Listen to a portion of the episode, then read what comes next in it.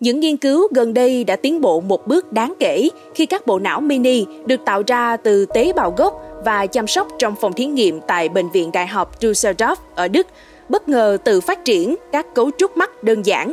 Khám phá độc đáo này không chỉ mở ra cánh cửa cho việc hiểu sâu hơn về quá trình biệt hóa và phát triển của mắt, mà còn hứa hẹn đem lại những hiểu biết mới về các bệnh lý liên quan đến mắt. Để hiểu rõ hơn thông tin về sự việc này, mời quý thính giả cùng lắng nghe podcast ngày hôm nay.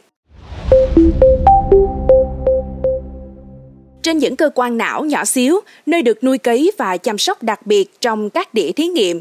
sự xuất hiện của giác quan đối xứng hai bên không chỉ là một hiện tượng ngạc nhiên mà còn là dấu hiệu đáng chú ý về sự phát triển của cấu trúc mắt trong phôi người.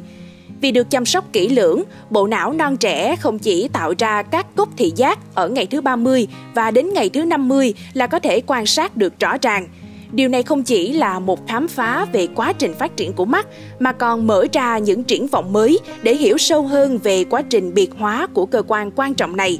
Liên kết hợp lý giữa các giai đoạn phát triển này trở nên rõ ràng khi nhìn vào lời của nhà nghiên cứu thần kinh Jay Gopalakrishnan tại Bệnh viện Đại học Dusseldorf.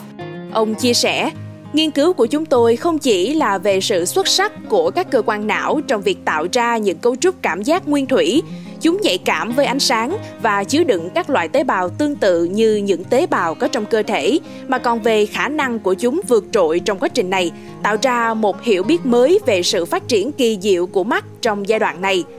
Tuy nhiên, những bộ não mini này không phải là bộ não chính thức mà chúng chỉ là những cấu trúc nhỏ, ba chiều được phát triển từ các tế bào gốc đa năng cảm ứng. Những cấu trúc nhỏ ba chiều này là sản phẩm của kỹ thuật thiết kế tế bào gốc, trong đó, các tế bào từ người trưởng thành được đưa ngược lại trạng thái tế bào gốc và có khả năng phát triển thành nhiều loại mô khác nhau.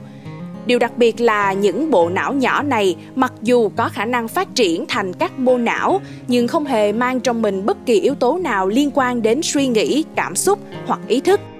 Nên nhấn mạnh rằng những bộ não nhỏ này chỉ được sử dụng trong mục đích nghiên cứu, không phải là biểu hiện thực tế của bộ não con người theo nhận xét của các nhà nghiên cứu, quá trình phát triển của mắt là một thách thức phức tạp và sự hiểu biết về nó có thể giúp củng cố cơ sở phân tử cho các bệnh liên quan đến võng mạc phát sinh ở giai đoạn sớm.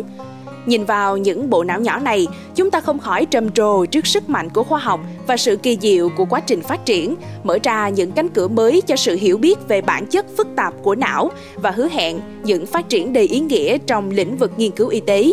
Còn đối với quý vị thính giả, quý thính giả có suy nghĩ gì về điều này? Hãy cho podcast Báo Tuổi Trẻ biết dưới phần bình luận. Cảm ơn quý vị thính giả đã lắng nghe số podcast ngày hôm nay. Xin chào tạm biệt và hẹn gặp lại.